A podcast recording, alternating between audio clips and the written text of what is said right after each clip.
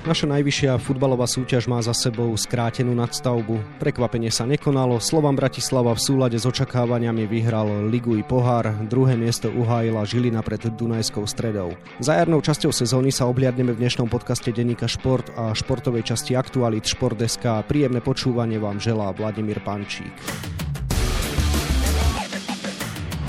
Pandémia priniesla netradičné obdobie. Dlho sme nevedeli, či sa vôbec bude hrať. Napokon sa hralo v skrátenom formáte. Paradoxné je, že netradičné obdobie neznamenalo netradičné výsledky. Aj o tom budem dnes hovoriť s kolegom z denníka Šport Miroslavom Hašanom. Miro, vítaj v podcastovom štúdiu Šport.sk. Dík za pozvanie, ahoj.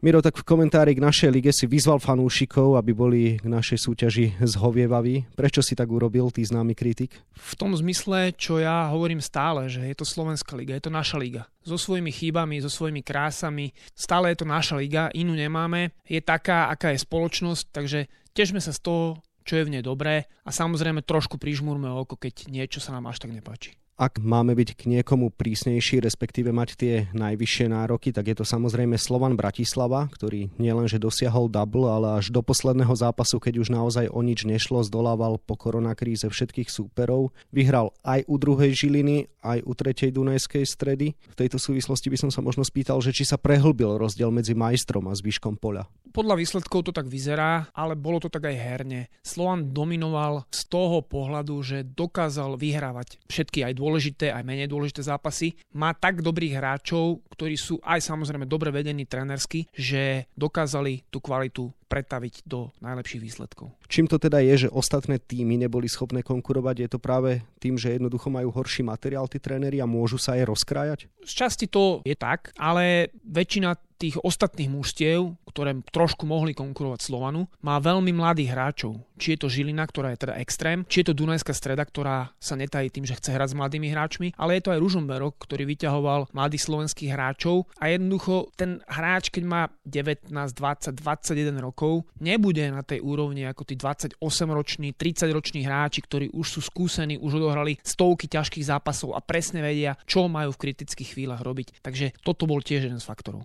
Si museli tie víťazstva v Žiline aj v Dunajskej Strede vydrieť teraz po koronakríze. Môžeme to dnes považovať za predzvesť vyrovnanejšieho budúceho ligového ročníka, lebo napríklad osobne som bol na zápase Dunajská Streda Slovan Bratislava a to malo priam niekedy až bundesligové parametre. To presne si len potvrdil, čo som hovoril, že tá naša liga má svoje veľmi svetlé chvíle, takže z nich sa treba tešiť, ale ja osobne neočakávam nejakú veľkú vyrovnanosť v budúcom ročníku, pretože Slovan má tak dobre poskladaný káder a má ho taký široký, že jednoducho tí hráči aj svojou skúsenosťou, aj taktickým vedením prevyšujú ostatných súperov. Na druhej strane, keď teda máme byť kritickí k Slovanu, tak je to mužstvo, ktoré napriek tomu, že má obrovskú kvalitu, nedokáže hrať až také tempo zápasy, nedokáže byť až také aktívne, aby si vypracovala, 20 šancí, nehovorím, že každý zápas, ale také zápasy sú výnimkou skôr v podaní Slovana, skôr je to také taktické vyčkávanie a trestanie chýb. Na druhej strane, keďže bol Slovan tak dominantný, je ťažké sa vnútorne motivovať k tomu, aby sme hrali obrovské tempo, aby sme hrali proste neustále aktívne v obrovskom nasadení, v behu, pretože tí súperi to mužstvo cíti, že sú slabší a že napokon ten výsledok úspešný uhrajú. Aby sme boli exaktní, aktuálna ligová sezóna ešte nemá svoj koniec. Čaká nás baráž o Európu aj o záchranu. Tak začneme hore. Najskôr fakty. Trnava dnes privíta Trenčín, Ružomberok si zmeria sily s Michalovcami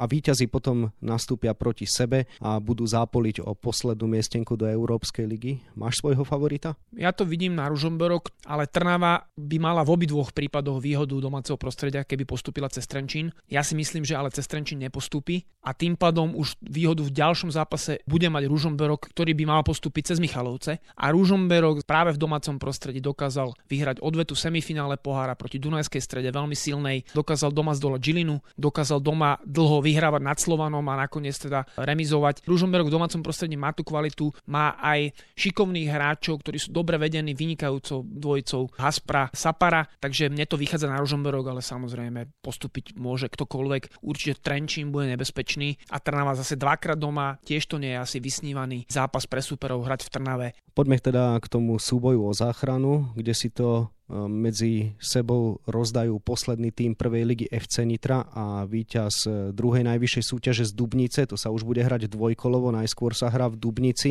To je asi tiež ťažké rozlúsknuť dopredu tento riešok, je tak? Je to ťažké. Ja skôr osobne, možno na prekvapenie, by som favorizoval Dubnicu. Nie preto, že má lepší káder. Je to výborne organizované mužstvo, ktorému ťažko sa dávajú góly a to bude v tomto dvojzápase podstatné. A Nitra mala veľmi zlú pokoronakrízovú časť. Najmä zápas proti Seredi v Zlatých Moravciach absolútne nezvládli, potom nezvládli domáci zápas proti Pohroniu, čiže v tých dôležitých zápasoch doteraz zlyhávali. Je tam veľký problém vo vnútri klubu vlastne s majiteľskými pomermi, s financiami, s kompetenciami, menili sa tréneri, čiže z tohto pohľadu to vidím tak, že Dubnica má výhodu. Ale samozrejme Nitra zase už hrá ligu dlho, v minulej sezóne sa zachránila, takisto má hráčov, ktorí majú skúsenosti z takýchto duelov, takže je to otvorené a ťažké na rozlúsknutie. Vráťme sa ku koronakríze, ktorej sa chcem viac venovať v dnešnom podcaste, predsa len to bolo atypické obdobie, ktorým sme si prešli a prinieslo aj určité zmeny, ktoré sa udiali v lige.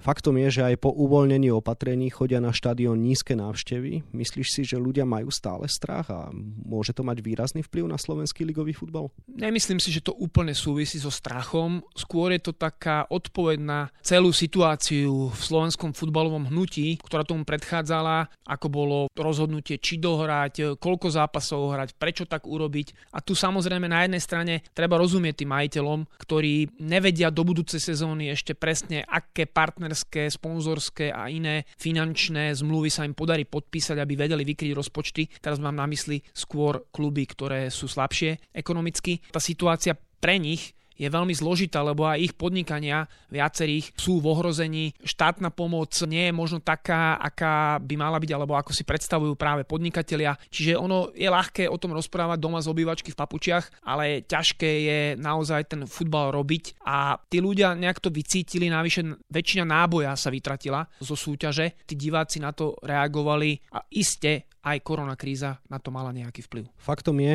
že slovenské futbalové hnutie bolo rozpoltené, ale ak sa zjednotilo na niektorej téme, tak to bola práve návštevnosť a teda návrat fanúšikov na tribúny, kde spoločne na autority tlačil Slovenský futbalový zväz, Únia ligových klubov, veľmi nahlas bolo počuť Slovan Bratislava. Bolo to už do značnej miery zbytočné v tej chvíli? Zbytočné to nebolo, pretože je to dobrý signál, že futbalové hnutie sa vie aj zomknúť, tak to je fajn. Paradoxne akoby lídrom v tomto bol Slovan, ktorý je klub. Nevzýšlo to zo strešných organizácií, ktoré možno váhali, lebo nevedeli, aká presne bude situácia, ale futbal je predsa tak silný šport na Slovensku, že musí byť spoločensky vnímaný kýmkoľvek, politickými špičkami nevynímajúc, ako vážny partner na debatu, pretože zastrešuje obrovské počty ľudí. Z tohto pohľadu to ja vnímam ako pozitívum, že sa futbal dokázal zjednotiť a mať silný hlas v tomto smere. Počas koronakrízy sa výrazne obmenili niektoré týmy, ligu opustili hráči ako Holec, Kaša, Kolvajk, Grendel, Mitrea a mohli by sme pokračovať.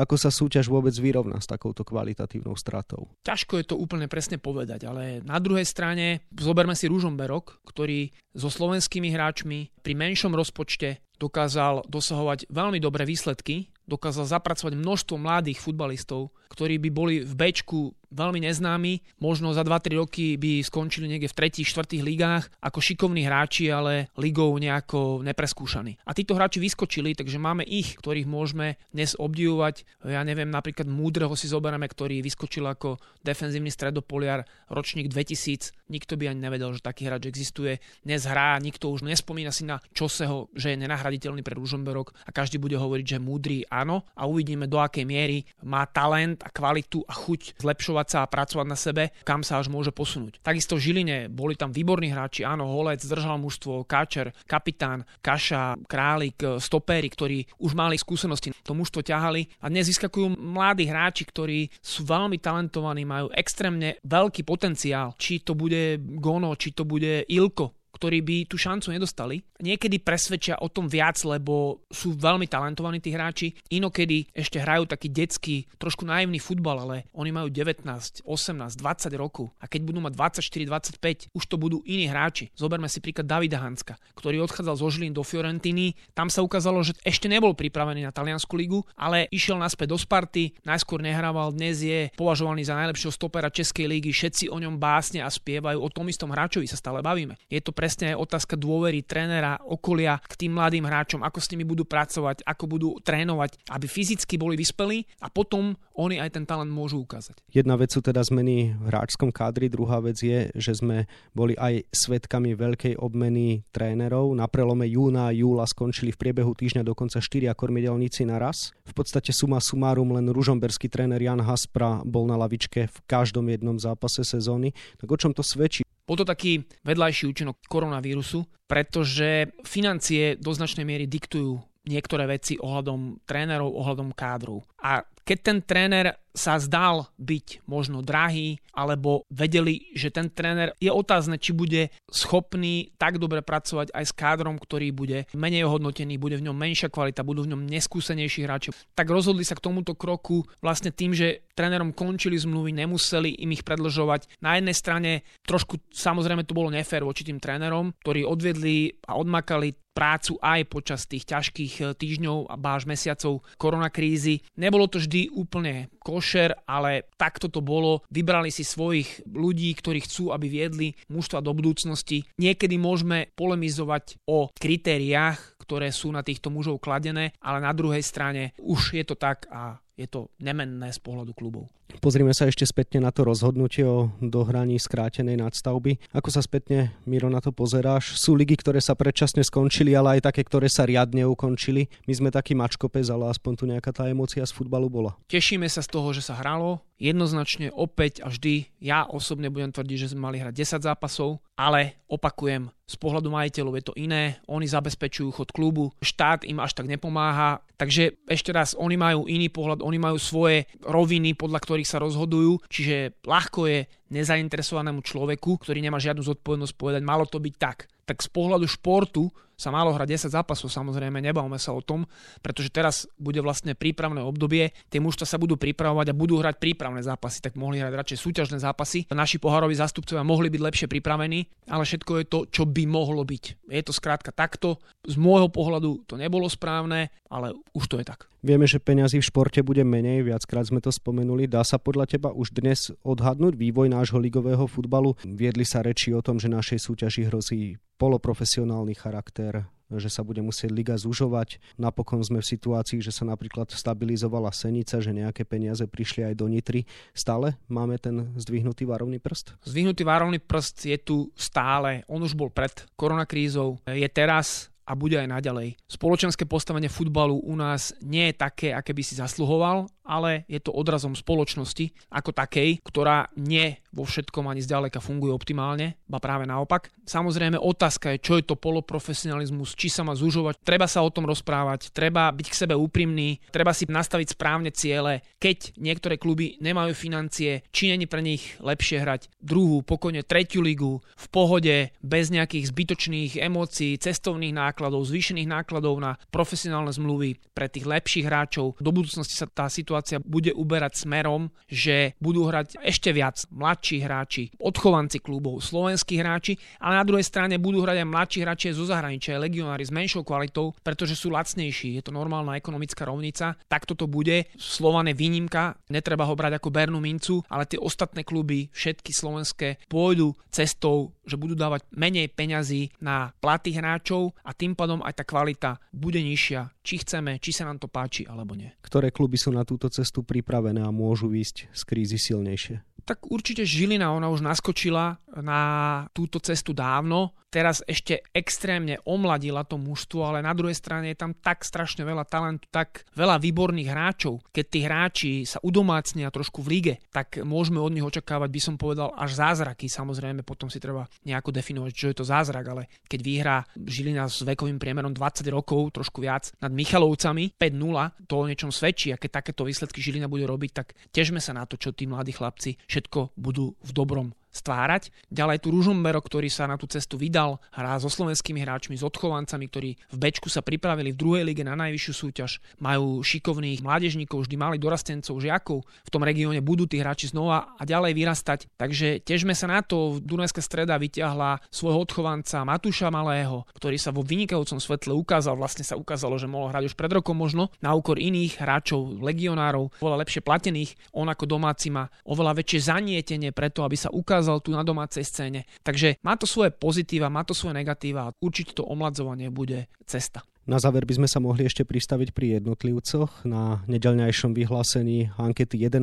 roka sme spoznali najlepších na svojich postoch a aj toho úplne najlepšieho. Za hráča sezóny vyhlásili brankára Slovana Bratislava Dominika Grajfa. Mám sa vôbec pýtať, či zaslúžene? Grajf ukázal, že je obrovskou osobnosťou, obrovský progres. Ešte obzvlášť to, že je brankár a vyhral takúto anketu, to len zvyšuje jeho kredit. Je to veľmi inteligentný mladý muž, ktorý dobre rozpráva, profesionálne sa pripravuje, ukazuje takú svoju normálnosť a tou normálnosťou je vlastne výnimočný či pri rozhovoroch mediálnych, či pri stretnutiach s ním, ale aj na ihrisku, pri dirigovaní, kde sa on sám nezlakne nejakých veľkých mien, stoperov pred sebou, ktorí boli vynikajúci, či Jabena Božikov, a takisto proste vie si tam zakričať, vie im vynadať, vie ich podirigovať, takže určite zaslúžene, ale mnoho dobrých hráčov, vynikajúcich hráčov tu bolo. Nakoniec Šporar prestúpil za vyše 7 miliónov do Sportingu Lisabon a v Európskej lige odvedol fantastické služby pre Slovan. A ďalší iní hráči vyskočili, keby išli do porovnateľných líg alebo do líg našich susedov, kde sú väčšie peniaze, či to je Maďarsko, Česko, Poľsko, tak tam by tú kvalitu určite potvrdili, pretože